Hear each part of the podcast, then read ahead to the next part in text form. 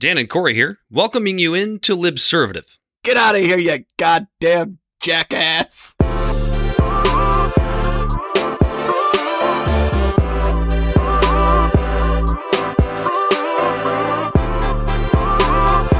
Welcome to Bourbon Banner 10.0 here uh, of Libservative. Every damn time. I'm sorry. Yeah, that was, it's weird. It's still saying on the live producer here that uh, we're frozen, but apparently we are good to go. So he is Corey Walsh. And he's Dan Griffin. I was going to say, slow down. And you're listening to Libservative, the show that just makes sure that we're all thinking when it comes to politics. And and I wanted to uh and pop culture and the culture wars and whatever else we decide to talk about. I wanted to I wanted to open with what we're drinking tonight, Corey. Like this is going to be a long uh, a drawn out episode. We have a lot to cover. So I went with something that is uh, non traditional for me. I felt like I needed to go classy and I wasn't fucking around. I am drinking a goddamn dirty martini with three olives. Judge me if you will. Is it but, shaken uh, or stirred? It's definitely shaken. What All do right, I James look like? Bond. Uh, do I look like a sociopath? Of course it's shaken. All right, James Bond. Three olives, of course, and honestly, I have another one sitting here ready to go uh, for later, later on in the episode. So, what are you drinking, Corey? Because I kept it. Go ahead. I'm sorry. What were you gonna say? I was going to say mine's just kind of self-explanatory. Bom- Bombay gin, if anybody really wanted to know. I'm sipping right, on yeah. some. I'm keeping it traditional. I'm sipping on some bourbon. I'm drinking Woodinville bourbon whiskey. It's From made in Washington. What state? Not DC. And it's uh yeah, it's pretty good. You know, it's uh it's got like a dark chocolate caramely taste to it. It's pretty smooth. It's not bad. I would recommend it. I'm Are you uh, just struggling- getting you- into it. are you say? Are you struggling picking up notes there, Corey? It sounded like you were confused. I was looking I was gonna cheat and read the notes on the back of the thing and I'm like, damn, there aren't any here. So I had to like really think about what I taste. Corey's Yeah. Corey, Corey's palate is betraying him this evening with this uh, new bourbon from the lovely state of Washington. It's got a nice little smoky taste to it. There you, definitely feel the tannins. There you go. You're getting there. You see, notice right, this Corey. shirt I'm wearing? I did.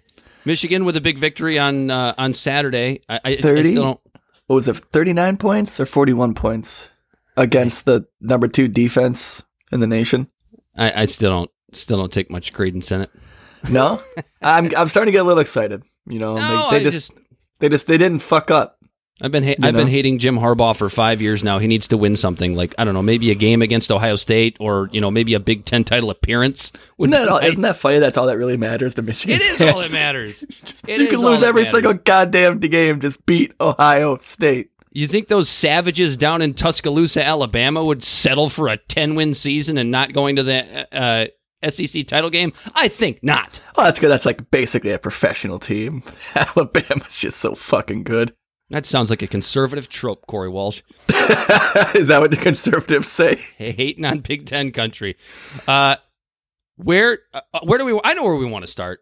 Where do we want have to to Dan? start. We have to start with the Pandora Papers because I have been diving so deeply into this, and I don't think enough of America really is right because the mainstream media sources aren't. They're covering it, but they're like not really covering it. It's kind of like a, ah, we'll give you a couple minutes every day, and uh, for I don't know, maybe three days, and then it's it's suddenly forgotten. And the reason for that, I think, is because there are no American billionaires mentioned in the Pandora Papers. If you yeah, haven't, they haven't been found.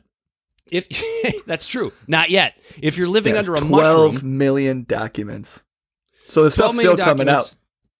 Documents. 140 media organizations from 117 countries have leaked 12 million documents from 14 offshore service companies to reveal the wealth concealment and tax evasion of some of the world's richest and most prominent people. So basically, just global elites moving money around to hide from taxes, uh, essentially using other, other other countries to hide from their own country, including the United States. In fact, Mm-hmm. uh, isn't South Dakota coming up? Uh, Yeah, South Dakota haven? now all of a sudden is a tax haven. I knew that Delaware was, but I guess South Dakota is too. You know, and it's uh all these rich billionaires, and I think it's important to mention because now there's the Pandora Papers. There's another one. I forget the name of it. I think it starts with an S, but there's also the Panama Papers. The Now, Panama, the Papers Panama from 2016. Papers. The Panama Papers were the ones that revealed all of our billionaires that were all hiding their money. So I don't know, like I don't know how many more billionaires we can expose from America alone. But these Pandora Papers, we're talking about like the King of Jordan. We're talking about Elton John, Ringo Starr. These guys, like all these different elitists and these rich fucking people that are just hiding money uh, all over the place to avoid paying taxes, to avoid investigations, and avoid accountability. And we're, like when I just mentioned the uh, King of Jordan, like that country's not doing so hot, Dan. They're not doing so that. well there. And this guy's buying like fucking bougie ass apartments in uh, Washington D.C. and Malibu. And he's got a, a trillion dollar yacht that is some somewhere sitting outside of Washington D.C. that nobody's ever seen. A trillion Yeah. dollars is obviously an overstatement. I don't know how much. it was, but Twenty nine thousand shell companies. That's it. yeah, for these all these people. I mean, that's it. Yeah, yeah, The chicklets. yeah. Count them up. But none of America's ten richest people have been have been mentioned yet, uh, including in the Panama Papers. I don't think the the Musks and the Bezoses of the world were involved in the Panama Papers either. I mean, they necessarily don't even have to because America is essentially a tax haven. You know, the average tax is that the top one percent in America pays is what three percent. I think yeah, So- it's like three percent. So that's why, like, and if you want me to go off on a little tangent real quick, that's why I think that when people talk about raising taxes on the rich, I think it's actually kind of like a non-starter, like bullshit. Like, yeah, you know, it sounds good. They should pay their fair share, but you could raise it to hundred percent. These guys have so many loopholes and the government up their ass in like a good way that they're enjoying it. That these fuckers are only paying three percent. So it doesn't matter if you and like when when their tax right now is what 30 29, right? Didn't Trump bring it down to 29? Because I think it was 35.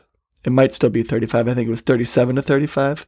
Well, to your point though, it, it doesn't it doesn't really matter because the issue is it's just like you said. The issue is this unbelievably convoluted, Loopholes. complicated tax code that the United States has. You, I, I'll give you some fuzzy numbers if you want some fuzzy numbers here, uh, Corey Walsh, because this America's 10 richest people not being involved in the Pandora Papers c- could mean one of two things.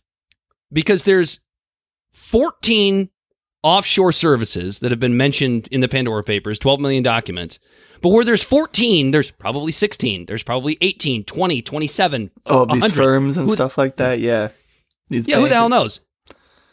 But the but the the, the the the scarier part about it to me is it almost seems like these guys they don't need to hide their money. Just like No. you were saying, they they, they have no reason to have to hide their money. What, what what sense does it make when the richest and most powerful, at least for you know now, the uh, uh, uh, most powerful country in the world, at least for now, uh, has a, a a tax discrepancy and a tax code that is so convoluted and so ridiculous that the average American pays on average 14% in taxes, but these guys are paying I at most as far as true tax rate about 3%. So Pro, ProPublica found I want to say back in June of 2021 that the 25 richest Americans paid a total of 401 billion in dollars in taxes from 2014 to 2018. That sounds like a big number, right? Right. Almost a half a trillion dollars, but you're talking about 4 years of the 10 richest people in the United States. That's a true tax rate of 3.4%. Yeah. And see, that's, That's the it. issue. That's the issue for me. It's like, you know, like I'm still kind of on this fence thing, you know, when people talk about tax the rich, you know, I have a progressive tax system, which I'm I'm down, I'm for. I think everyone should just be paying their fair share. But at least these billionaires should at least be paying the same tax bracket that I'm in, Dan. It's kind of bullshit, I think. I don't know.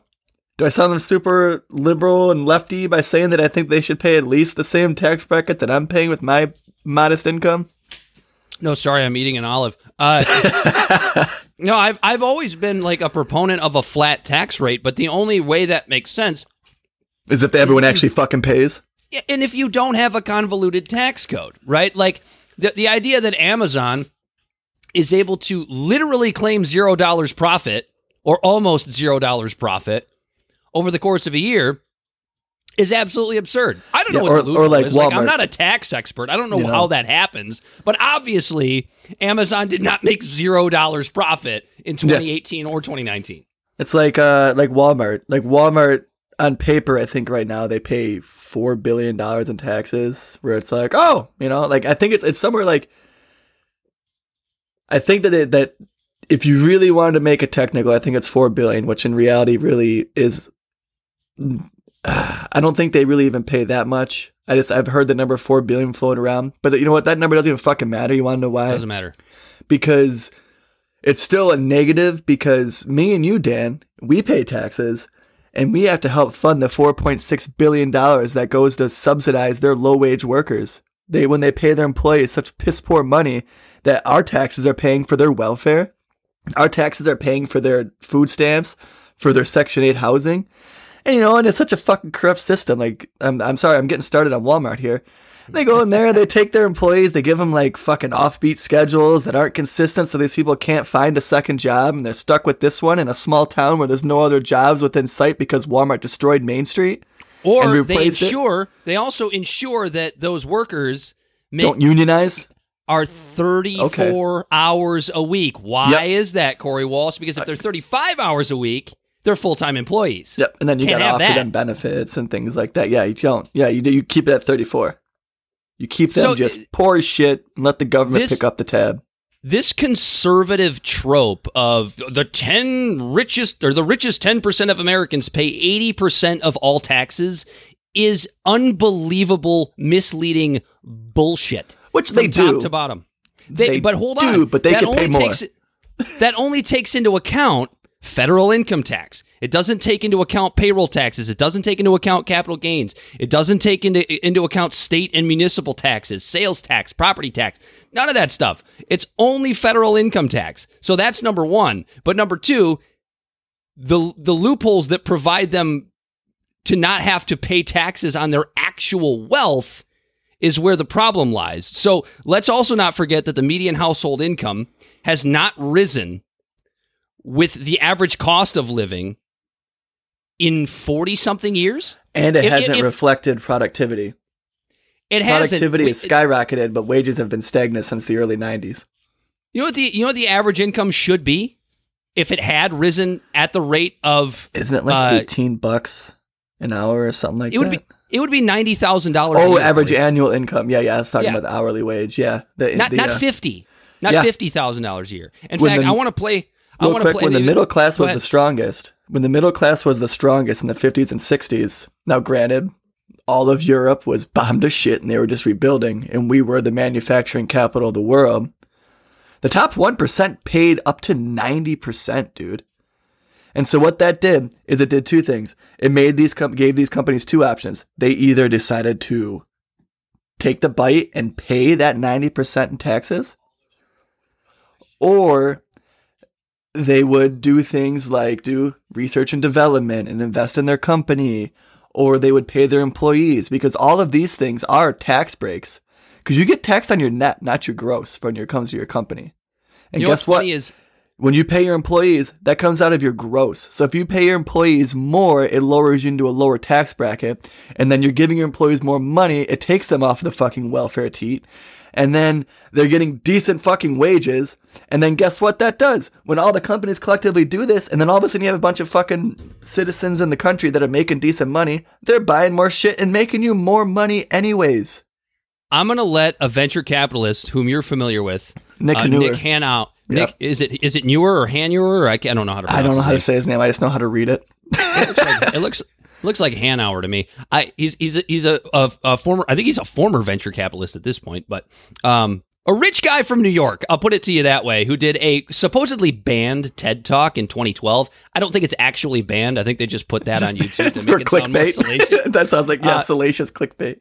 It's a little over five minutes. I'll let Nick tell you the story, and uh, we'll, we'll let you tell us in the comments or uh, on Twitter uh, at LibservativePod or, or Instagram or on Facebook, whatever. I don't really give a shit. You let it, you tell us if you think he's wrong. One idea can shape a society and its policies. Consider this one. If taxes on the rich go, go up, job creation will go down. This idea is an article of faith for Republicans and seldom challenged by Democrats and has indeed shaped much of the economic landscape. But sometimes the ideas that we are certain are true are dead wrong. Consider that for thousands of years, humans believed that the earth was the center of the universe. It's not. And an astronomer who still believed that it was would do some pretty terrible astronomy. Likewise, a policymaker who believes that the rich are job creators and therefore should not be taxed will do equally terrible policy.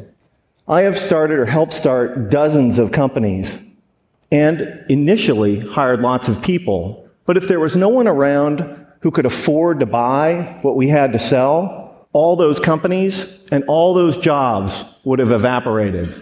That's why I can say with confidence that rich people don't create jobs, nor do businesses large or small. Jobs are a consequence of a circle of life like feedback loop between customers and businesses. And only consumers can set in motion this virtuous cycle of increasing demand and hiring.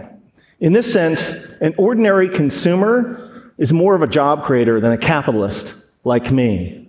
That's why when business people take credit for creating jobs, it's a little bit like squirrels taking credit for creating evolution. It's actually the other way around. Anyone who's ever run a business knows that hiring more people is a course of last resort for capitalists. It's what we do if and only if rising consumer demand requires it. And in this sense, calling ourselves job creators isn't just inaccurate, it's disingenuous. That's why our existing policies are so upside down. When the biggest tax exemptions and the lowest tax rates benefit the richest, all in the name of job creation, all that happens is that the rich get richer. Since 1980, the share of income for the top 1% of Americans has more than tripled, while our effective tax rates have gone down by 50%. If it was true that lower taxes for the rich and more wealth for the wealthy led to job creation, today we would be drowning in jobs.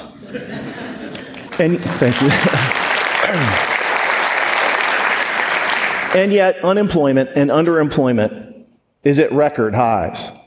Another reason that this idea is so wrong headed is that there can never be enough super rich people to power a great economy. Somebody like me makes hundreds or thousands of times as much as the median American, but I don't buy hundreds or thousands of times as much stuff. My family owns three cars, not 3,000.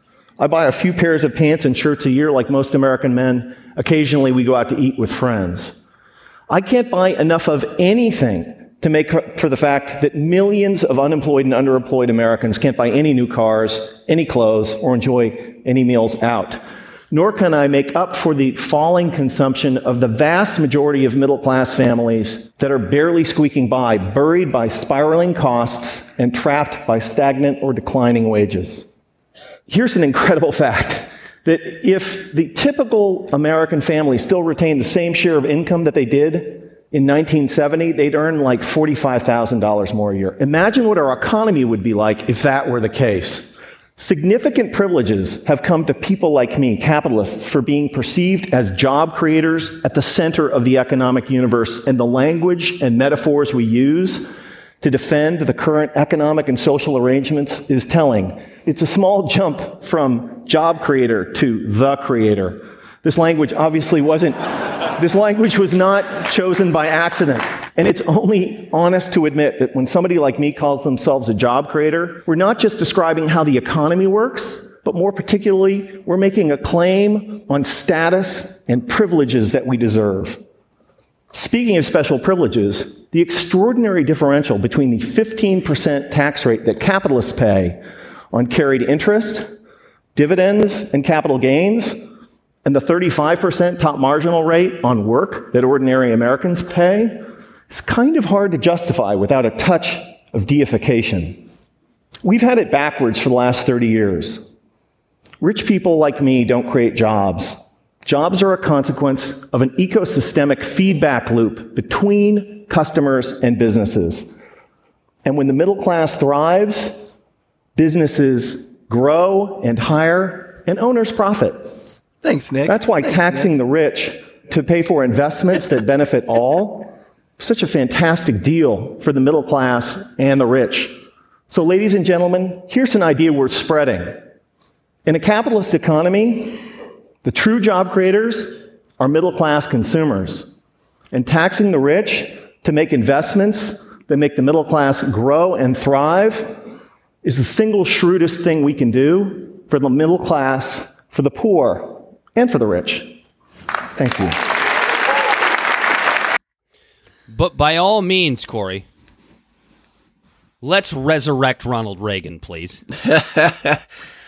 You know, that's a good segue into what we're about to talk about with the deficit or the debt ceiling because it was Reagan that create that changed us from a lender's nation to a debtor's nation when he cut the top marginal tax rate in half. Yeah, Reaganomics, trickle down economics. This this is a venture. It's- you know what that's capital- based on? You know who actually started that, right? Little history for you. Fucking Cheney. Fucking Cheney. Call it's called the Laffer curve. To where the Laffer curve. So what the Laffer curve is, is it has two slopes, one that slopes up and one that slopes down. And so what they so in theory, what it is is the less that we take from the government, or the less that the government takes from us, that's your downward slope.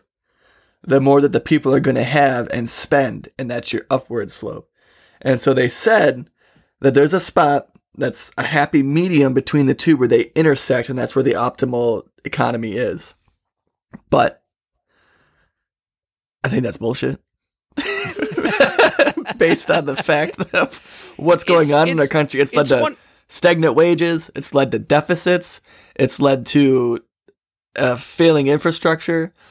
You know, it's and it's like I'm not pretending to be an economical expert and stuff like that. And like we say, we'd be satisfied with it with everyone just paying 10% because you know what? That's a shit ton more than a lot of people are paying right now. I don't think that we need to tax billionaires out of existence. I don't think I'm not going to be wearing a dress that says "Eat the Rich." No, You know- and, and that's kind of the that's kind of the point here too. Is it you know it kind of sounds like we've we've we've been hating on billionaires here for the first I don't know twenty two minutes of this show. That's not really what I was trying to do here. I don't hate on rich people for being rich. That's Like- not that's not the issue.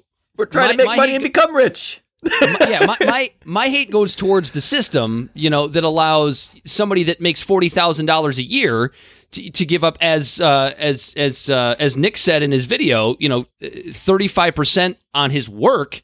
You know, meanwhile, this billionaire's capital gains are getting taxed at fifteen percent, and if they even actually ever have to pay that with loopholes that I don't know exist, we're not economists. We call ourselves intellectual idiots, right? But this, I I don't think it's very difficult to understand that billionaires are not job creators consumers are job creators right because if if if i don't go buy a pizza The pizza company's and not you making don't money, go buy a pizza and they're not going to making people to make pizzas.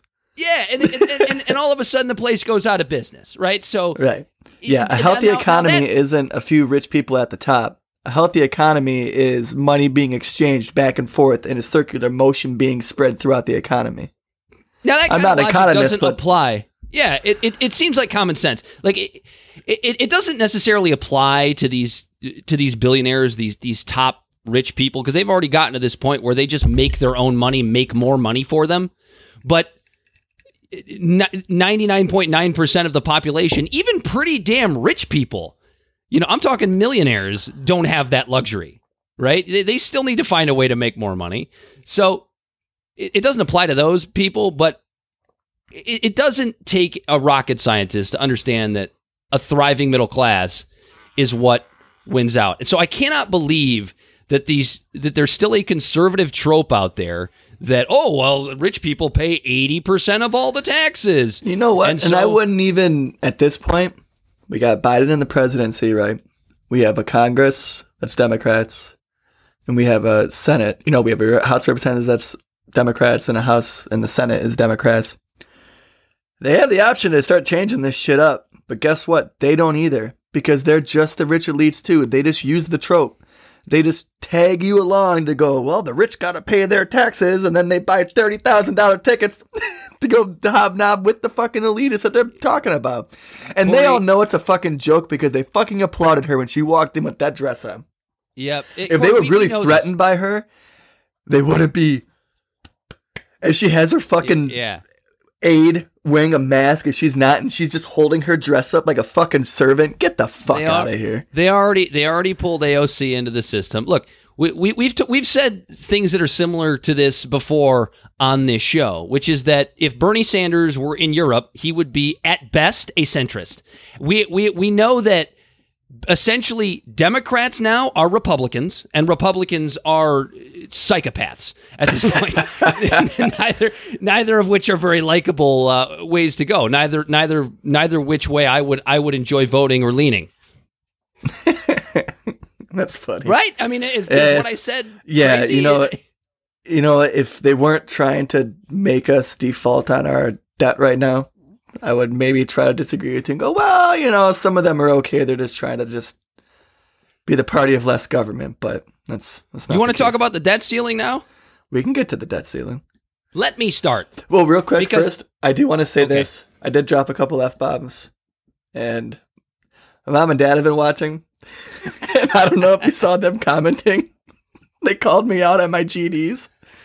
So I'm gonna do. So I'm gonna do my best and not. God damn it, Corey! Stop goddamn cussing. I'm gonna do my best and not say fuck. Sorry, Dad. Sorry, Mom. but yeah, the debt ceiling, right? You want, you want me to start? Yeah, you go ahead. you start.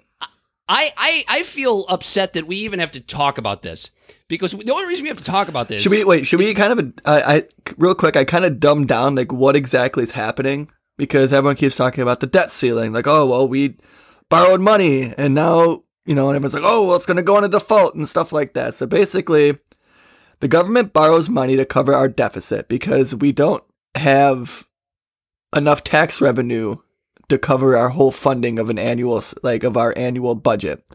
So the deficit is incurred by already existing programs not being fully funded by revenue, so it has to borrow. And as long as there is a deficit, we have to borrow, causing more debt. Corey, before you continue, you're boring me. So right here on the show, I'm going to pour myself another martini. Uh, Go you- ahead. You, pour that martini. And as long as there is as long as there is a deficit, we have to borrow, causing more debt. And this vicious cycle leads to having to raise the amount the government can borrow to cover the money needed to fund the existing departments and programs. And if we don't raise the debt ceiling, we can't borrow to fund those programs, and that leads to a lapse in funding. 98% of the debt that our country has right now has been incurred before Biden, okay? Trump actually increased the deficit with his tax plan because he said that the uh, the growth that it would, which it was based on the Laffer curve that Dick Cheney created, that if we did that, it would supercharge the economy, and that the uh, that the economic growth of what what did they say one one to two percent GDP would cover that deficit, which it didn't. But so going back to this, this is a problem that Democrats and Republicans all signed off on. This is money that Republicans spent during Trump's campaign. And now they're saying they don't want to raise the debt ceiling. You know what happens if we don't raise the debt ceiling? If we Uh, don't one- raise the debt two, ceiling. two olives this time. I don't want to hurt myself. if we don't raise the debt ceiling, U.S. military service members could stop receiving paychecks. 15 million seniors could stop receiving Social Security payments. 30 million, 30 million families could stop receiving President Joe Biden's expanded child tax credit, which, you know, I get that now. It's nice. But that's something that's new. And I don't want to bring, like, I'm trying not, I guess I shouldn't even have brought that up just so people think I'm loving Biden. But it's still, it's, it's a fact. That's helping a lot of families. Go back to Veterans to, Go back benefits? and listen to the Biden Bash episode if you think we love Joe Biden. Veterans benefits could stop or be delayed. Postal workers and federal employees could stop receiving paychecks. The United States credit worthiness could be downgraded, spiking the interest rates, which would raise mortgage, car, and credit card payments. Doubt in the typically reliable U.S. currency could tank the markets, hurting 401ks and other investments. FEMA funding for hurricane and wildfire victims could stop. Public health funding for the pandemic mitigation efforts could be cut off. Child nutrition nutrition programs could be cut off. This is all from ABC7Chicago.com in an article uh, titled "What is the debt ceiling? Why a government default could directly affect your wallet." So literally, the government right now, based on just owning the libs, they're fucking with mine and yours paycheck. Dan, I'm saving up money right now to buy a fucking house. And if all of a mm-hmm. sudden that like after this huge inflation because you know the CDC decided to all of a sudden that they're the ones that decide whether or not people get evicted or not. The housing prices are so high right now. I'm waiting for that to drop so I can buy a fucking house because interest rates are historically low. If this shit happens, guess what? Interest rates are going to go through the roof. I'm not going to be able to get the house that I want. It's it's all a bunch of bullshit, and it's all just for political game gamesmanship to own one or the here other. Talking about you're sitting here talking about trying to buy a house, and I feel like a total asshole, fucking sipping on a martini. While while you're While sitting you're in, while you're trying- sitting in your house. and like, and here's the thing: And it's like right now, so I'm shitting on the Republicans because they could just because so the deficit has been raised. The deficit thing has been raised what since 1917, like 79 times or something like that. This isn't anything new. This is just something we do. And the reason why there is a deficit, it was to make it so the U.S. Treasury, it was easier for the government to spend money on the things, and the U.S. Treasury just was able was like because uh, the House of Representatives holds the power, or the Congress holds the power of the purse. So all they do is they just approve how much the Treasury is allowed to borrow to fund everything that they want to do. And, And so, did you mention? Did you mention that if if we default, the power of what money gets spent and where goes to the fucking Treasury Department? yeah, That's not okay. it's a You- you constitutional crisis because in the Constitution it says that we can't default on our debts. I wish there Here- was a okay, trope so- in there that like if if a whole House and Senate actually broke like a constitutional like amendment, that they just oh that's it you you lost your jobs that's it you're the fuck out of here. And you know, and and I'm shitting on the Republicans right now, right? Because like they could easily just go, all right, well let's raise it because we've done it literally every single other fucking time, even under Democrats Trump. could also fix it. The Democrats could fix it, and they're fucking not. They have three tools that they can actually do. One is a little bit theoretical and a little bit like wonky, but have you heard of the trillion dollar coin? Yeah, the platinum coin, mint the coin, baby. Yeah, Hashtag mint the coin. Yeah, basically that the, the that the House because they have the majority, they can approve the fucking Treasury to mint a trillion dollar coin that would cover the deficit. And it wouldn't necessarily, but it, it could actually, it probably would affect inflation because you're just putting another trillion dollars into the fucking economy. But it But would keep new? everything going. There's that idea. There's, they could just end the fucking filibuster because that's the sticky point too that's pissing me off about Republicans. So the Democrats go, okay, well we'll just we'll just bet to raise the uh raise the debt ceiling, and the Republicans are like, no, we're gonna block it with a filibuster. And when I read that again, I know we, we mentioned filibusters a little bit ago, and like I dove into that a little bit more. So what a filibuster does is it literally gives the minority the power over the majority.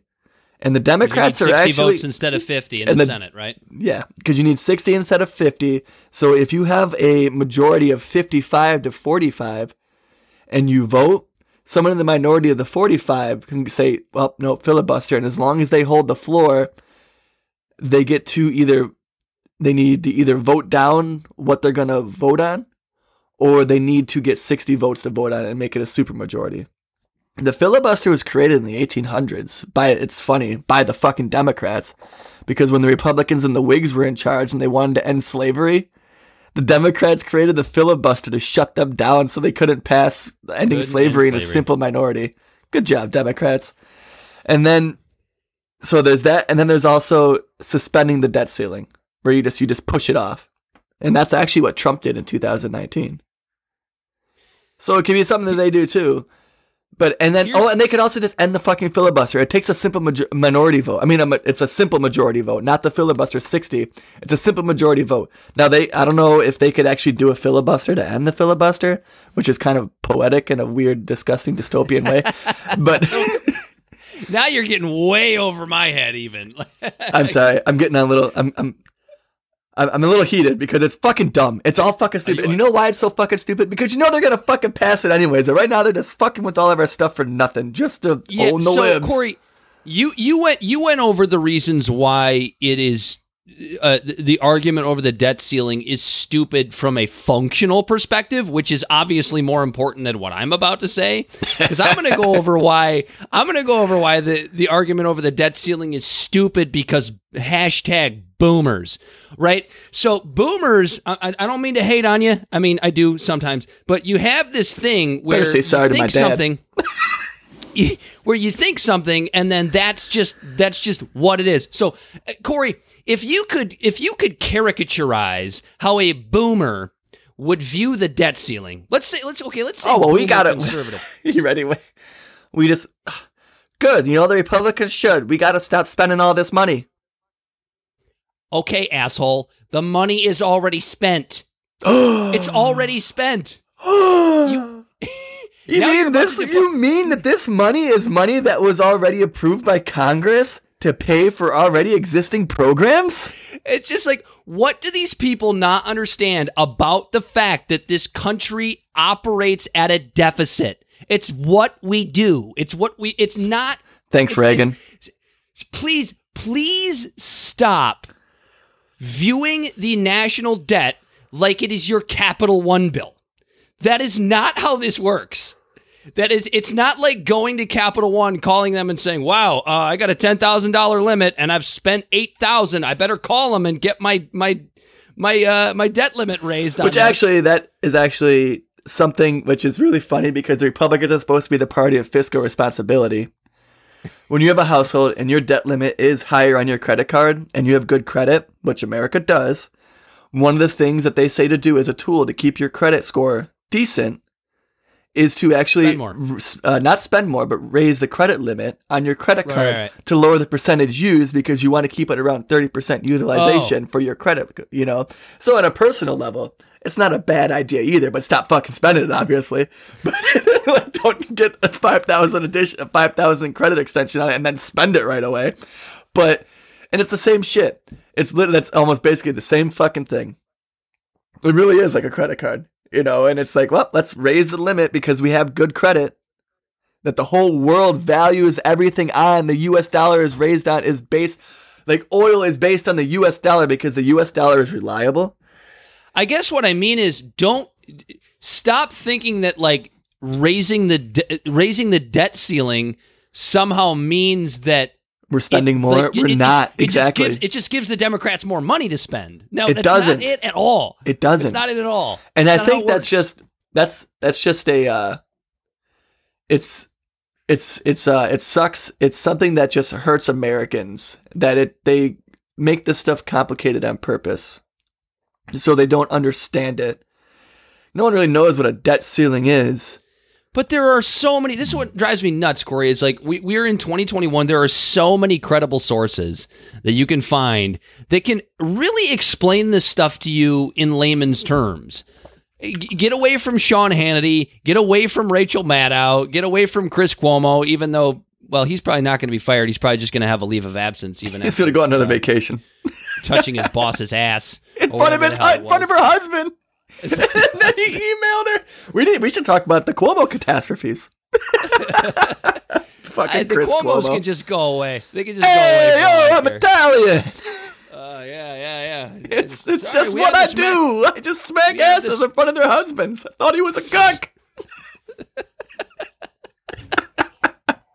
Fucking douchebag. Friggin' Oh my douchebag. Sorry, Dad. But you know what's going to happen, Corey, with the debt ceiling? At It's the- gonna get at, passed. at the uh, at the eleventh hour. It's- they're it's- to figure it out. But first, Because Goldman Sachs is going to call it. the Republicans up and go, listen, this is going to fuck us up. You're, you know, like, and they're going to be like, oh, sorry, Yeah. boss. Sorry, Yeah, boss. yes. Oh, sorry. Yeah, whoops, sorry. Just because that, that's what's going to. But, but for now, we, we we have to argue about it. We have to.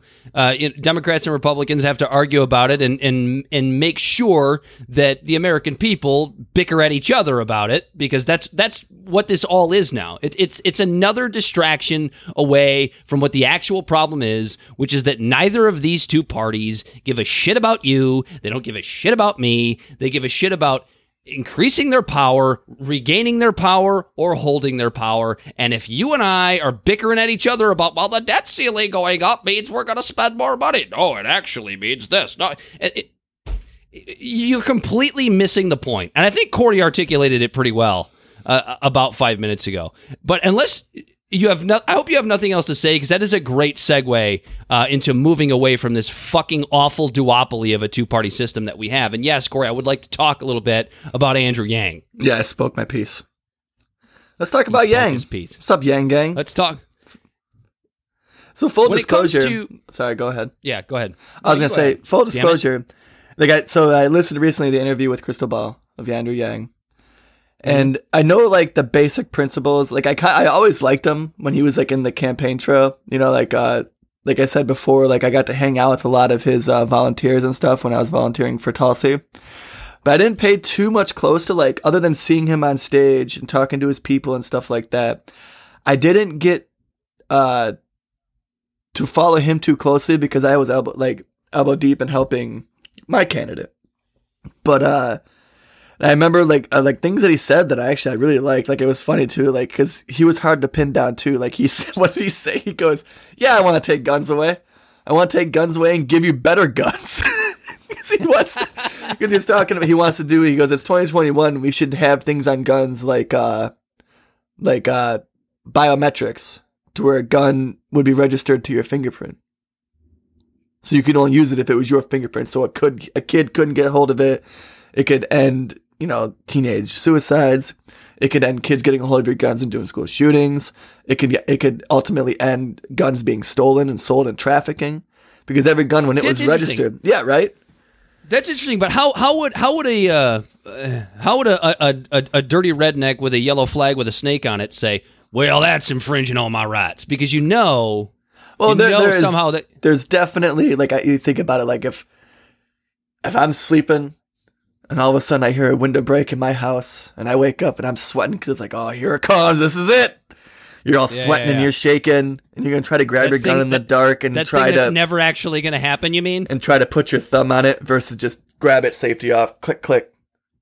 You're good to go. So I mean, I get the argument against it because the technology would be new, but his head's at least there. You know, I think that's why I like it. It's not just fucking Beto O'Rourke. Hell yes, we're gonna take your guns. Fuck you, and I'm going to get elected in Texas somehow. you fucking idiot. I hope Matthew McConaughey runs against him. I kind of do too, man. Because yeah, because Matthew McConaughey is he's kind of probably. I'm hoping he's kind of right down the middle. Yeah, I don't know. I'd like to see his legislation. He'd probably be better than Schwarzenegger for an actor being in I do like the idea of a of a of a biometrics weapon, but you, I, I, I would want you like kind of like. You remember how you used to have the fingerprint on the iPhone? Yeah, I remember like could, like, half the time it wouldn't work.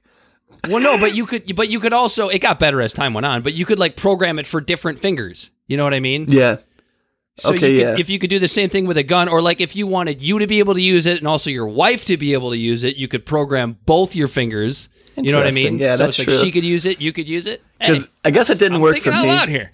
It didn't work for me so well because like I work with adhesives and stuff, so I get shit on my fingers. So I'd be sitting here going like this, like, "Co- fuck, come on. I just picture What if it, myself what if with it was? Here, here we go. Here's here's getting futuristic. a retina. Wh- what if it was retinal? Like because it would do it would do a couple of things. Hold just on, stare down hold the on, barrel of the gun. That's not what I meant. That's not what I meant. First of all, first of all, in this conversation, please turn the gun around. what I meant was some, something something with the sight. Something with the sight. Ah, reads okay, like you retina. like a So holographic it does, sight. it does a couple of things. One, it, it makes sure that only you're the one using it, but it also trains proper gun safety, right? It makes sure that the user is keeping the barrel away. properly. Ultimately, Yeah. I think that if we just guns are a part of our culture. no, ultimately, I just think that guns are a part of our culture. That what we should be doing instead of trying to vilify guns because it's an anim- inanimate object, we should be focusing on mental health and not make it a stigmatism. Like throwback to our conversation with Dylan Selterman that feels like years ago now, and Yeah, it does, doesn't it? yeah, and then uh, I also think that we should, just like we have sex ed classes in our schools, we should have gun safety classes. Don't make them so taboo; they're a tool. And if kids knew how to like use them, if not if kids necessarily knew how to use them, but if kids That's knew, That's a really radical idea. but like if they knew the proper techniques and safety and were taught like the heavy weight of what a gun is and what it's used for.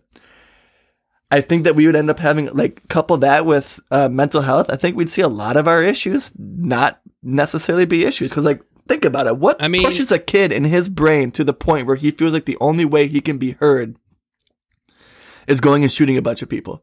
That's a mental health thing, dude. I get it, but when you're talking about trying to put gun safety in a public high school, like They did it back in the fifties. sounds great and it's but it sounds great in a perfect world, but like It's not unprecedented though. Like we've done it before. Especially if, especially if you're going to make it mandatory. Like, how are you going to how are you going to get upset about mandating vaccines and talking about that being a safety issue? But uh, you also want I'm not uh, talking about bringing live range and live ammo into a classroom. Just the simple fact of like your dummy gun you have. don't look down the barrel. Kid. yeah, yeah. And this Oh. is how you. Yeah, your dummy gun. You mean yeah, my, that. my my my Glock mold? This end bang bang shoot shoots. Put your put your thumb web below where the slide is so you don't get fucking hole punched. This is the safety. you know, I mean, it's guns are a part of our culture, and Did you hear that, Portland? Guns are coming to your schools next. just leftist heads exploding. Actually, not even leftist heads. That's the thing too. That's actually mischaracterized, and I think that's something that might, if we say it, it might actually keep uh, the right awake at night. Is that the Socialist Rifle Association's numbers are growing while the National Rifle Association's numbers are shrinking? Very interesting. Because even Marxists said, even Karl Marx said, the workers must be armed. we got far away from Andrew Yang. Yeah, I'm sorry. We didn't olive. even really talk about him. We started. We, we were talking about his gun thing.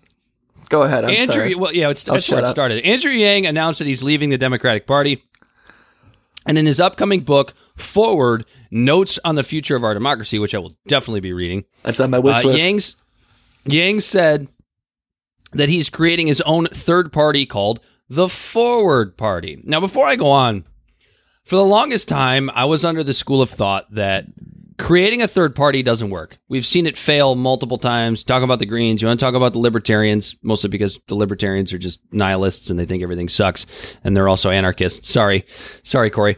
Uh, uh, it, it, I'm it okay for hasn't- some anarchy. it hasn't worked and and I've always thought that the best way to go would be to, was was to infiltrate one of these two parties and turn them and we've seen but and, and I'm starting to come around on the idea of uh, of the hope of a third party because we've seen that the school of thought of infiltrating one of the ex- existing parties that doesn't work either we've seen Bernie Sanders try to do it we've even seen yeah I'm going to say it it's essentially what Donald Trump tried to do don't kid yourself. That's exactly what he tried to do. And even he got dragged in to the bullshit. Now, you could argue that's because he's in some ways an idiot, but also because this is what these two parties do. When you get in there, they find ways to drag you into their web of madness. That's what we're seeing. I had incredible amounts of hope in people like AOC and the squad. We just shit on AOC last week or the week before because of the uh, because of her her her fucking prom dress. Tax the rich as I spend 30 grand on a fucking Met Gala ticket. You you fall they, everybody falls right into the elite nonsense. Now Bernie didn't do that, but he also essentially got cuckolded by the Democratic Party. So that's that's those are the only other two options. I think Tulsi Gabbard's an a, an example of that. She didn't fall into the into the establishment. And they she also got out. cucked out. Yeah, they sure did to the point where she's actually a Republican now. Hey, hey, hey. That's not a fit. That's not official. Hey, hey. That's not official, but it's leaning that way. Uh, It'd be but nice. so She hasn't said anything in a while. You'd be nice. like I don't mean to be I don't mean to be nihilistic. But I, I I really if I was that big of a nihilist though, Corey and I wouldn't be doing this show. If we didn't think we had we, we had something to say, something to contribute to hopefully changing the way that not only you guys but also ourselves view this political system and how we can make it better, particularly as young people, uh, we continue to go on. I say some nihilistic things now and then, and, and, I think the climb of building a third party that actually has a chance to change this system fundamentally, it is in an unbelievable, unbelievably difficult uphill climb. Because whatever third party comes along has no power and it gets snuffed out. And it gets snuffed out rather easily. But I do think that if anybody can do it, it's somebody with the personality type of Andrew Yang because say what you want. I know he dropped out of the 2020 presidential race in February. He was very, very early on. But I think you could say that Andrew Yang may have gotten the most people talking. if that makes yeah, sense. between him and Tulsi. But Tulsi was already known as a Democrat, so she was just people, you know. But Andrew Yang came out of the blue, and you're right. Yang Gang, you know, they had those hats, "Make America Think Again," math. They were red. He uh, and when you hear him in that interview with Krystal Ball, he's so he's he's he's like an Elon Musk kind of with his brain. He's just on another level. It's all analytical and er, er, uh, uh, allegory. he likes you know, he likes head. to say, "Look at the numbers." That's one of his favorite thing. Let's take a look at the numbers. Yeah, he's a numbers yeah, he's guy. yeah, and someone that analytical who knows the system. You know, he's now been in two campaigns, done really well in both of them, and I mean, for the sake of never running in campaigns before, he's done. He did pretty damn well, but he, uh yeah, he has like the uh the pocket or the purse. He's now has the uh the fingers in the pots. I think he can actually make something happen. I, I hope you're right. And and the premise of this party is, he, he, he- as I said, he's he's calling it the Forward Party. I kind of think it's a stupid name. But Well, because it's, it's really left, care. right, forward. That's why. I, I get, I get it, I Oh, get it. It's just kind of, it's just kind of silly. It's better than the Patriot Party, which is basically just a trope The for Tea uh, Party. pe- people that drive lifted trucks with mud all over them. Um, Well, that's a stereotype. I gotta, I gotta stop picking on rednecks. I, I, I, I come from rednecks. I, I, so I am one. So I get to make fun of them too. Um, no, his the, the- the whole idea of the Forward Party is fact based government governance, I should say, and what he calls human centered capitalism. Now I can I can just hear a boomer that voted Trump both times hearing that and going, so what is he? What is he? Does he want me to go to a boutique retreat too? so, so sounds awfully woo woo to me, damn hippie. If you if you think if you think Andrew Yang's a hippie, Did you ever see that photo of him uh, all gothed out when he was like in college and high school? He was a goth. Did you know that? Sounds right. Yeah, it's so funny. I I didn't, but it sounds right. Uh, so what he calls human centered capitalism, honestly, it, it- it's just a great way to package into a three word slogan what so many Americans actually want, which is free market capitalism married with good social policy. Like it, it, it, it doesn't that just sound so great? Yeah. Doesn't that just sound just beautiful? Just Yeah. the way that's just kind of packaged. Say it again. Free together. market system. free market capitalism married with good social policy. That sounds because we good. That sounds good. so I we like so we are at because we're at this place where it's you know regulation versus deregulation or uh, um, Marxism or uh, versus versus capitalism, and it's like. It, it is such an outdated, antiquated way of thinking about the way this country is run. Yeah, because we are a mixture work of like that two. anymore. We're the, we we have a we have a mix of socialist uh, programs with a. I wouldn't even call it a free market, dude. I'd call it an oligarchy. Oh, it's a corporate we, yeah, we have 100%. no, we don't have a Yeah. Mm-hmm. free market. I can't go and start an auto industry. you kidding me? I can't go and just start. You know what I mean? Like like the the way that the the super big corporations, like they're the, they're they're actually a part of creating overregulated things for businesses to stifle competition. Cover up, Corey. Your libertarian is showing. Sorry. Uh, real quick, my cousin Mike. He says, uh, "You guys are two good-looking fellas." Well, Oh, that's very nice of you, Mike. thank you, sir. It's because I put it's because I put on a collared shirt today. Yeah, looking why. fancy over there. And. I'm drinking a fucking martini. In fact, they're gone. In fact, I've gone through two, so maybe I'm just drunk now. well, you look good being drunk, I guess. Andy uh, Andy Shorts says, "Woohoo, howdy boys."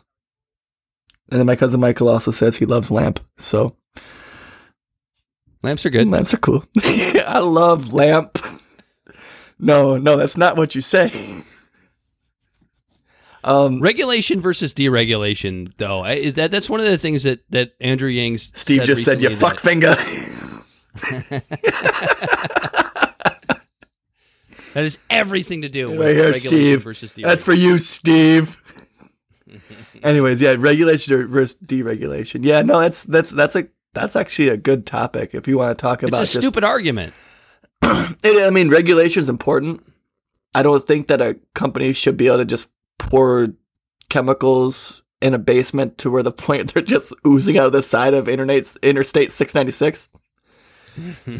but when regulations actually happened. yeah, I know that's what I'm saying. but uh, but I don't think we should be having so many regulations that we're chokeholding out innovation in small businesses. There's a happy medium. Right. It's it's it's the wrong question. We, we should Yeah. we should be talking about good regulation, not regulation versus deregulation. Well, if well if we yeah, yeah, deregulate, yeah. then Bad we'll make more regulation money, versus and good good. regulation. How about that? How about Yeah. hey, don't put oil in the ocean. I mean, you can even go deeper than that. I mean, you can go into climate regulation, right? Because even if you believe that climate change isn't real, if you're one of those turd sandwiches that's just wrong, uh, what about having just clean air and clean water? Like they kind of go hand in hand. Are you are you good with those things? You know, uh, how about a, we talked about it earlier? How about a less convoluted tax code? I've always been a proponent yeah, like of a flat tax. tax. Dude, right? have you ever heard of the fair tax? Now that's a real libertarian thing for you. is that where they? Is that you just get taxed tax on you get spent? carnivals? No, no. Oh, when you get taxed on your what you spend, not what you make. No more payroll tax, no more income tax, no more tax brackets, nothing, just a tax rate, like a sales tax on everything of what you spend. I feel like, and I'm no economist, but I feel like that's going to get people to not spend as much, Oh darn, then they're saving money. Well, people are going to spend money Which- regardless, and they would just and they would cut through the hurts the, bullshit. economy. It would cut through the bull. What if it was just a simple like up ten percent sales tax? You know, Yeah, I mean, whatever. It, it it can't be based on what you spend, though. I mean, it's got to be. Oh, because it's your money. Essentially, that's that's the principle of it. You know, it's it's a it's a part of the libertarian philosophy. But like, you you get taxed on what you spend because the money you made was yours, and it, no one has any right to take away from that before it's given to you. And you just you get taxed on what uh what you spend.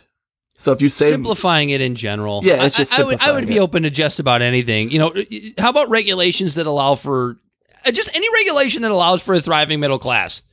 I mean, it just sounds so easy, and it right? we, we we sit here and we argue with each other, and instead of pointing the proverbial, I, I should say the metaphorical gun uh, at the people that actually Right are down the causing barrel. issues. Wow, I probably I got the FBI on my ass now.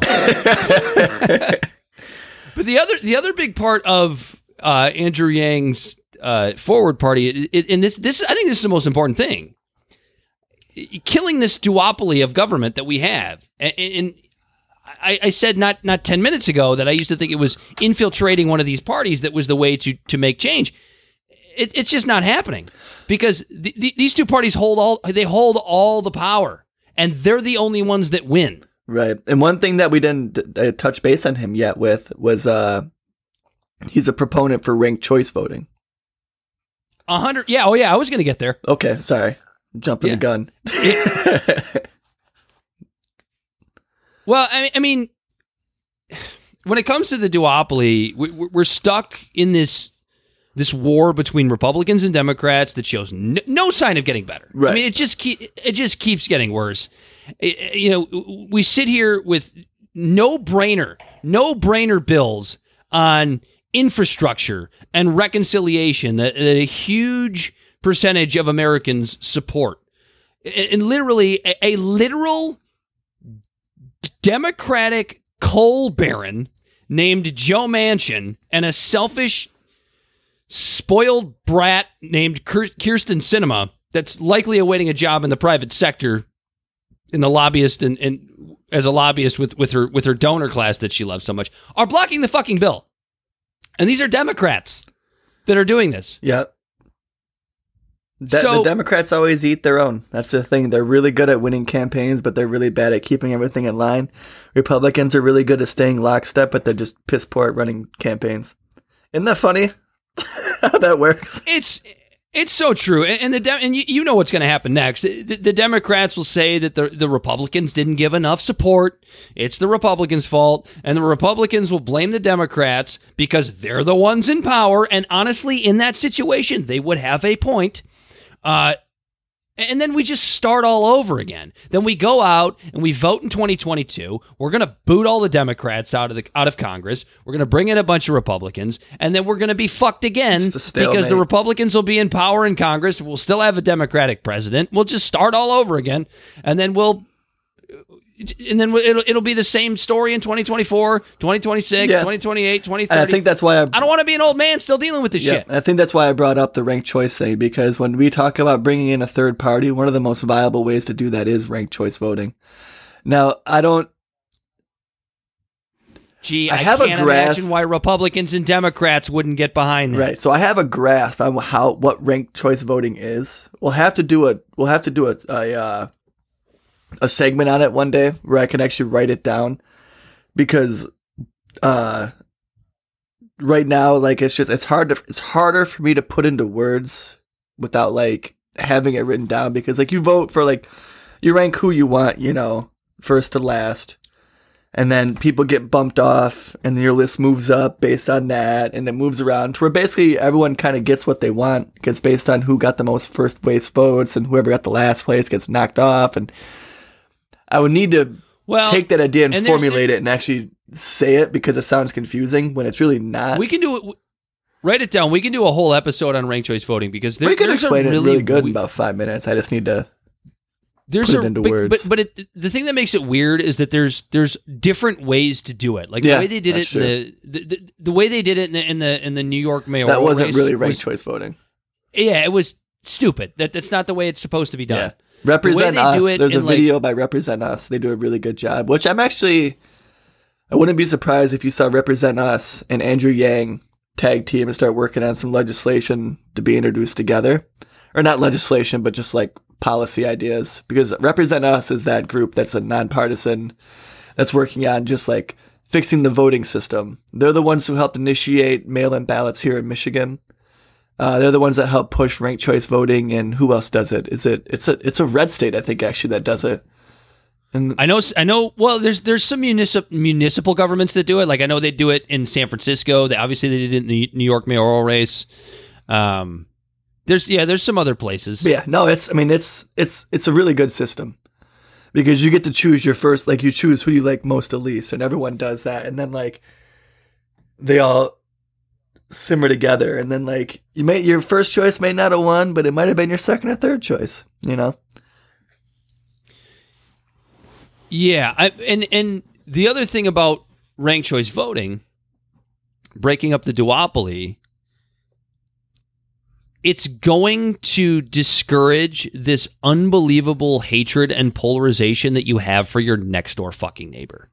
Because if you have ranked choice voting, now guess what somebody can't say to you for voting for a You Jill Stein. spoiled the vote. You wasted your vote. Dude, it kills me. In Can't say that anymore. 2016, I heard it. I heard it in 2016 from Democrats. And then I heard it in 2020 from Republicans.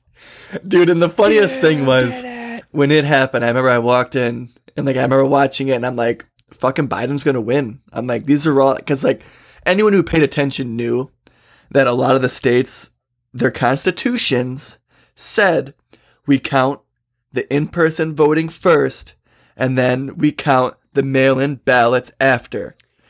And it was Trump plastered didn't have a big enough lead. Did- everywhere.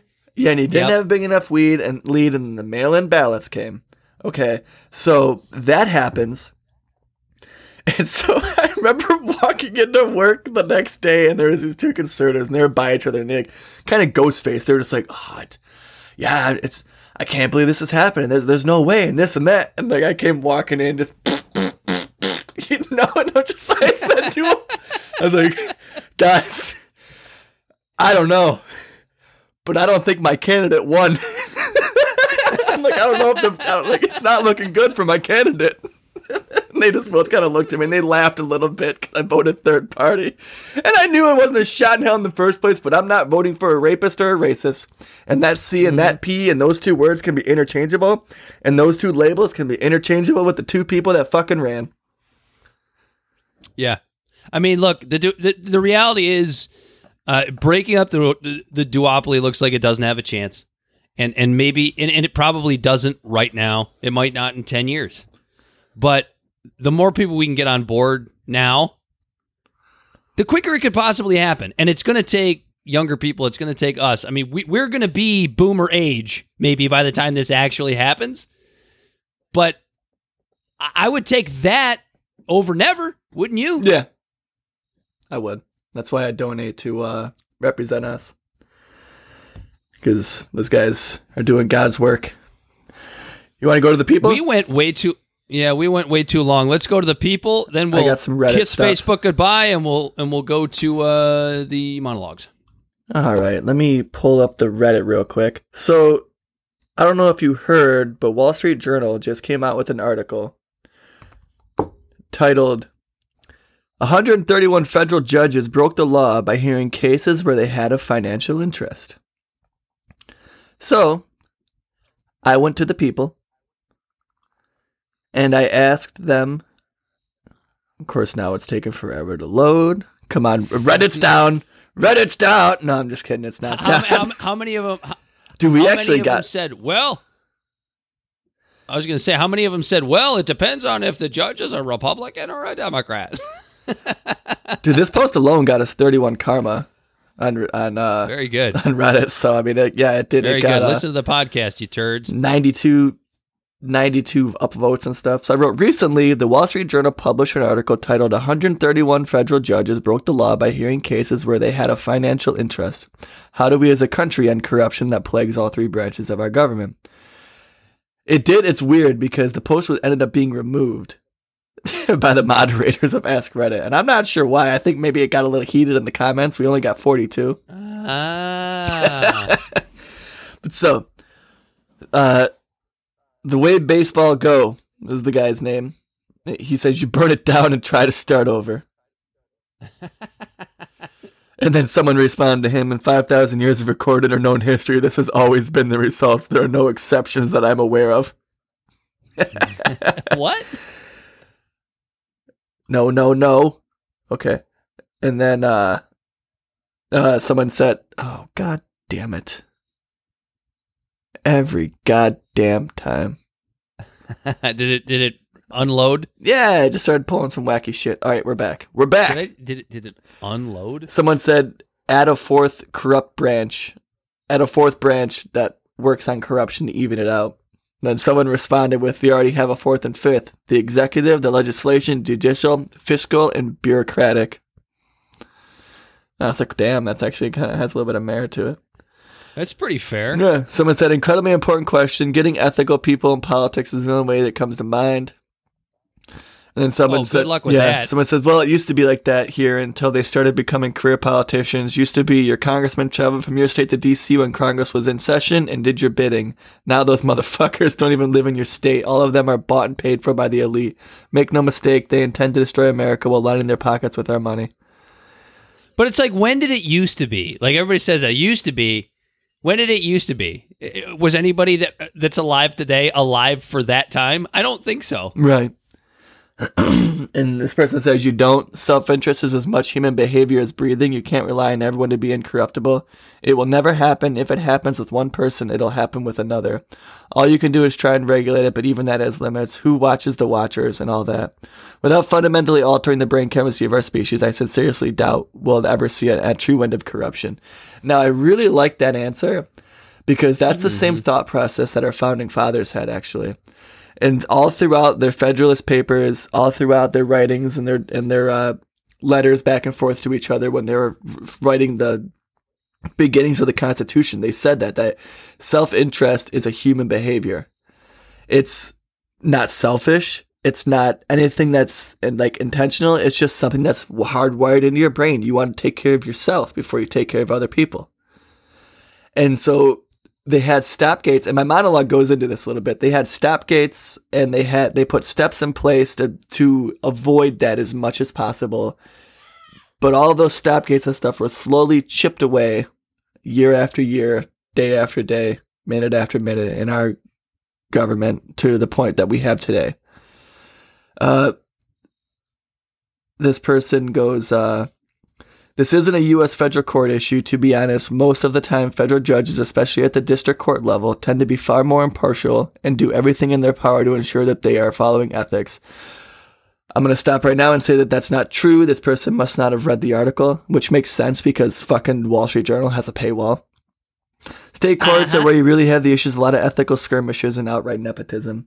Nonetheless, you're right. One case of ethical violations of federal judge is way too many, and I like this said, it used to be rare on the federal level. There are alternatives.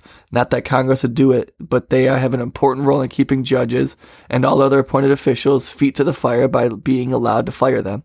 They have these tools. I wish they'd use them and get back to the days where judges and other officials realize that holding federal office is a privilege and not a right.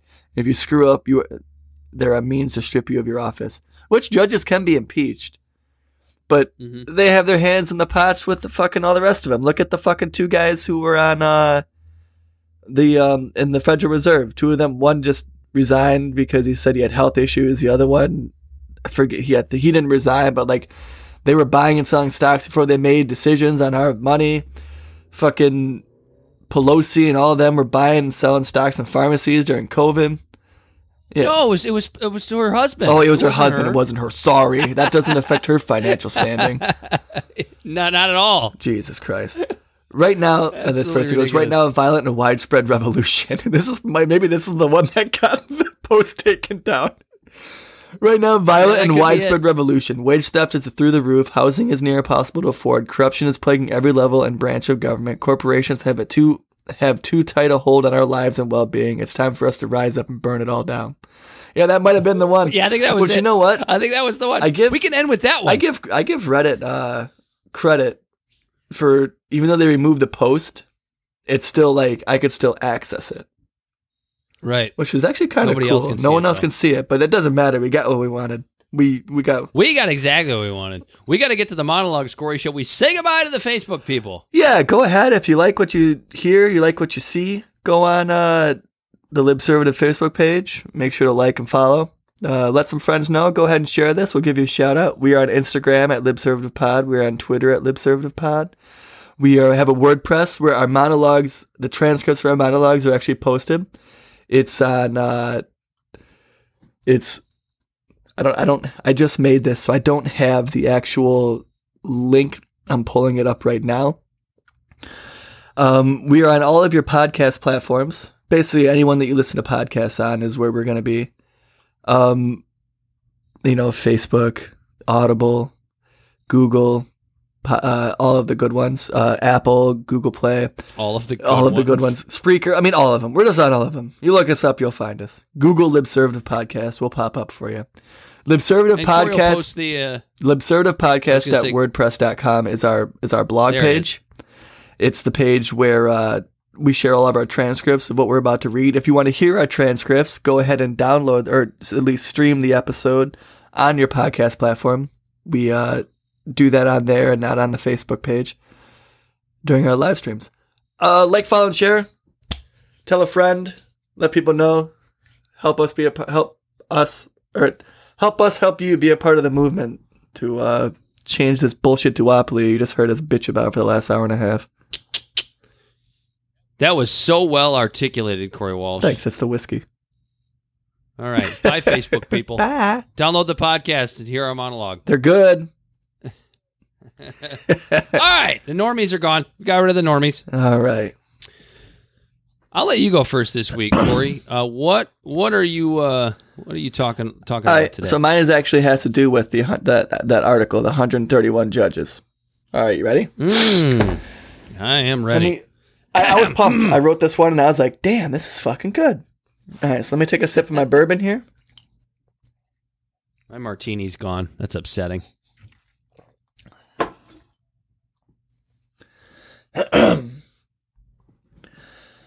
Get after it. The year is 1785. Benjamin Franklin was sailing back from slaying ass and helping lay the foundation for a relationship with one of our country's oldest allies. Franklin was in France. Paris, to be exact, boozing it up with the French on a diplomatic tour that included ample amounts of booze and wisdom, women. In between his vices and parties, he curried favor of King Louis VI, who could, whose help could arguably be the deciding factor of us Americans not claiming allegiance to a king, but instead to ourselves to pursue life, liberty, and the pursuit of happiness. The French Navy was critical in the efforts to give the crown the middle finger while telling old George to kick rocks. When Franklin arrived home after years of drunken stupor and burying his head between the legs of French women, he had he had in his hand a snuff box encrusted in diamonds and jewels with King Louis's face plastered right on top. The snuff box, a simple gesture of camaraderie from King Louis himself for his due diligence in the turbulent years of revolution, wasn't well received by Franklin's colleagues, who had been back home running from town to town to meet in secret to help lay the infrastructure of what was, undeni- what was to undeniably become the beacon of freedom throughout the whole world. Corruption and foreign influence were terms thrown around, terms at the time that held such a weight to them that Franklin turned to Congress. He turned to Congress to decide whether or not he could even keep the gift, and that if refused, it could have insulted our new friends across the pond. Ultimately, the gift was rewarded to Franklin, and he got to keep it. Corruption in our country used to be taken very seriously, as evidenced by something as simple as a box to hold tobacco being seen as a tool of influence. The Articles of Confederation, the precursor to the Constitution, banned any person holding any office to profit or trust under the United States from accepting any present, emolument, office, or title of any kind, whatever, from any king, prince, or foreign state. Corruption is one of the key factors that led our founding fathers on the path to independence, and corruption was looked at so seriously that, in fact, fellow diplomat Arthur Lee called Franklin the most corrupt of all corrupt men. Why do I talk about Franklin today? I talk about Franklin because he is a high watermark of how corruption was viewed in our country, something held in such a high regard that the founding fathers did everything in their power to avoid it.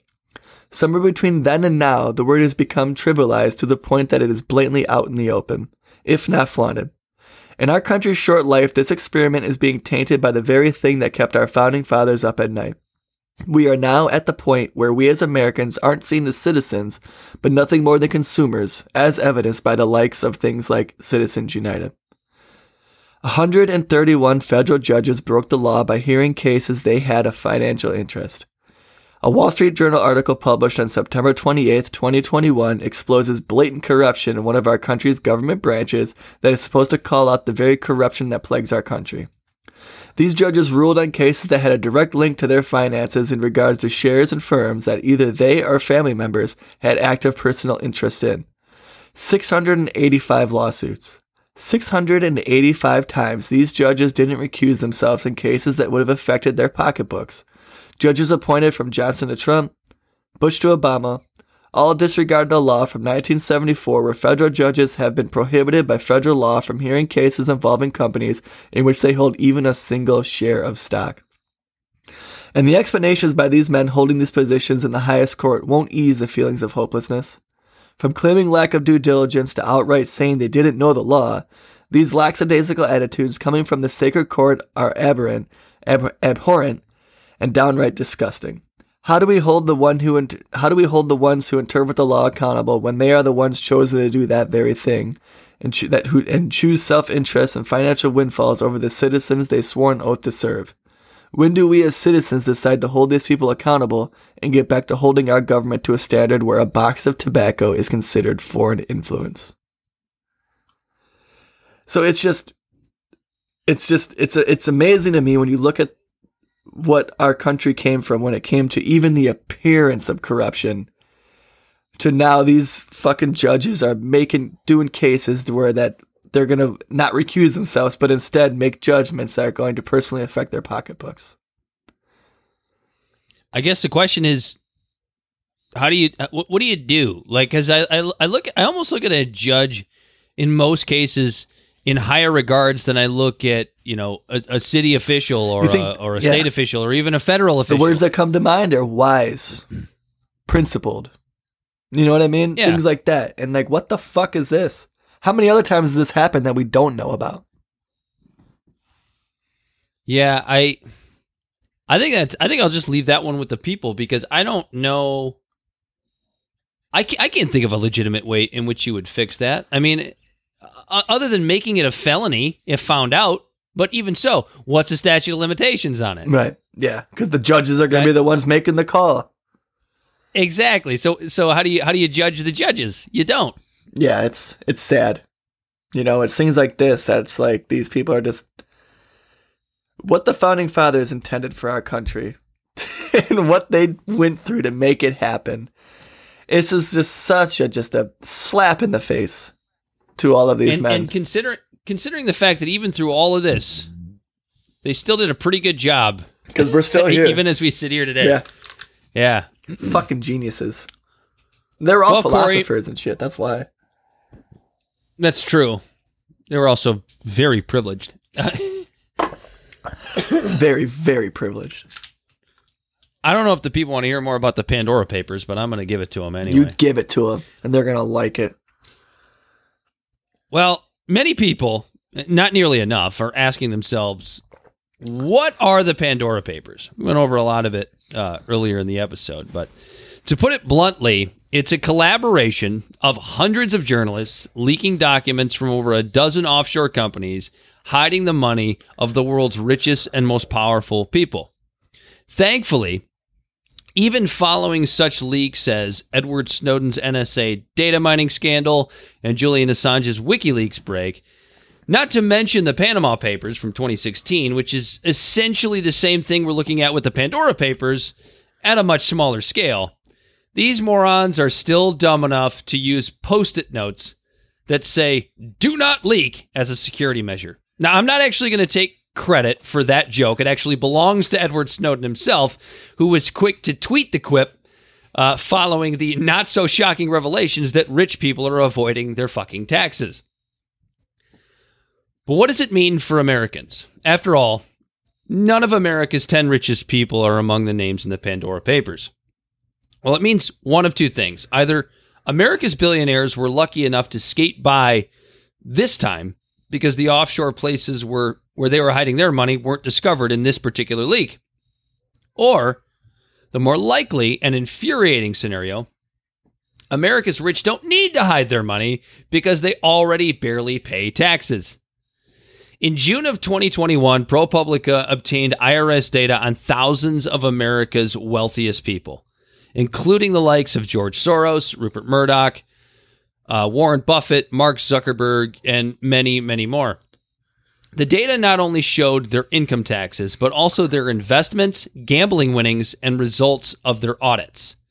Rather than looking at the number paid by someone like a Warren Buffett between 2014 and 20, 2018, $23.7 million paid in taxes, which sounds like a huge chunk of cash. Instead of looking at those numbers, let's take a look at it, at his overall wealth growth versus his true tax rate. $24.3 billion is his wealth growth number, putting his true tax rate at 0.1%. Jeff Bezos, 0.98%. Michael Bloomberg, 1.3%. And Elon Musk at a whopping 3.27%. Compare that to the average of around 14% for we normies. And it's not hard to see why these guys may not need to hide their money offshore. So, again, why does it matter? We all knew that rich people could find loopholes to legally to legally cheat on their taxes. It matters because the wealthiest and at least for the time being, most powerful country in the world is a corrupt tax haven for the filthy rich. In plain fucking sight. You're then told that they need tax breaks because these people are quote unquote job creators, which we all know is bullshit. Consumers are the ones that create jobs. People have to spend money on things for jobs to be needed and for economies to thrive. Enough with the donor class, Wall Street darling, establishment politician nonsense that pits us against one another instead of pointing the metaphorical gun at them. And I don't necessarily, when I say them, I don't necessarily mean billionaires. I personally don't hate billionaires simply for being billionaires. You hustled, you made your paper, boo boo. Well done. I mean, the people that uphold the status quo to allow the United States to be a tax haven for the filthy rich in plain sight. Those are the people I'm talking about. I'm talking about Reaganomics. I'm talking about Bill Clinton with NAFTA and the subsequent uh, presidents that that upheld it, and yes, that includes Donald Trump. You fucking lunatics. These things are all part of the loss of wealth for the average American to the benefit of the uber uber fortunate. Andrew Yang says it in his upcoming book, Human Centered Capitalism.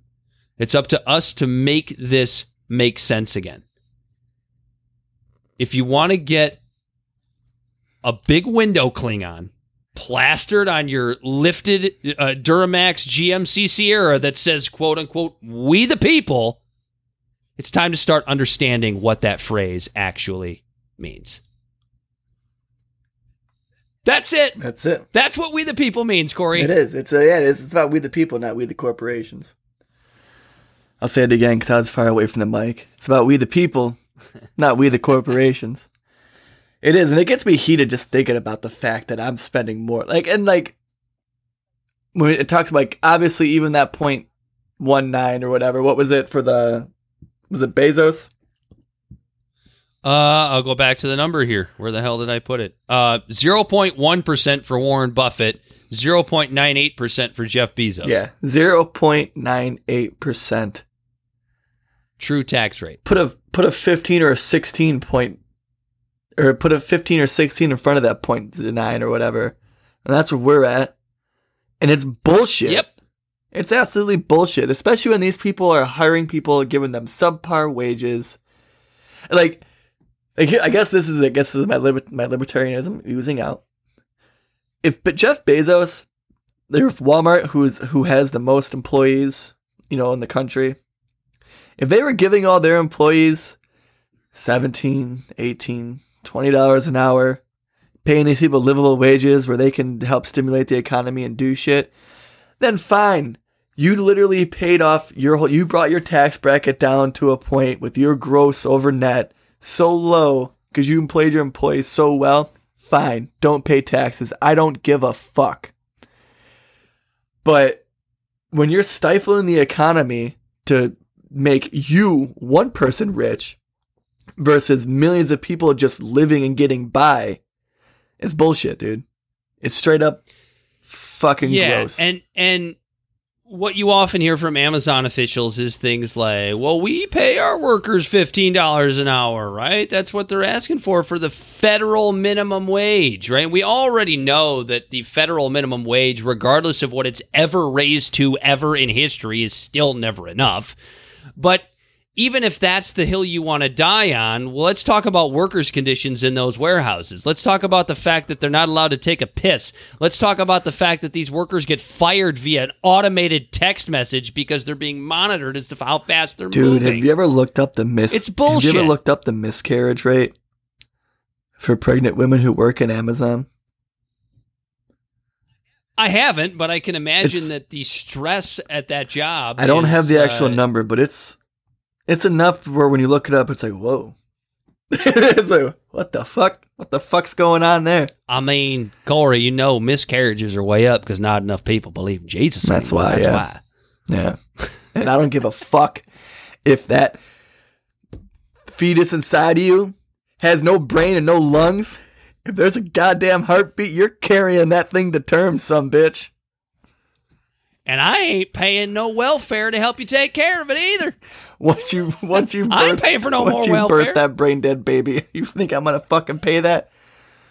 You put it up for adoption if you can't afford it. That's that's, that's a great place to end. All right, everybody. find find us on social media. You can find us on Twitter at LibservativePod, Instagram at LibservativePod, the Facebook, the Libservative Facebook page. You can send us an email, libservativepod at gmail.com. Uh, go look for our Reddit questions, Corey. Where can the people find those? We are on Reddit. Just went off the page. Great. Just I glo- I like- fucking I- great. We are I uh did that to you on purpose. we are at Libserve the podcast. That's our that's our Reddit. Libserve That's it? Uh, podcast. We have 31 karma. Woo. you couldn't think of that on your own? I thought of it. I'm the one that made it. I'm the one that thought of it. All right, folks. Until next time, he's been Corey Walsh. and he has been Dan Griffin. This has been Libservative, and we are out of here.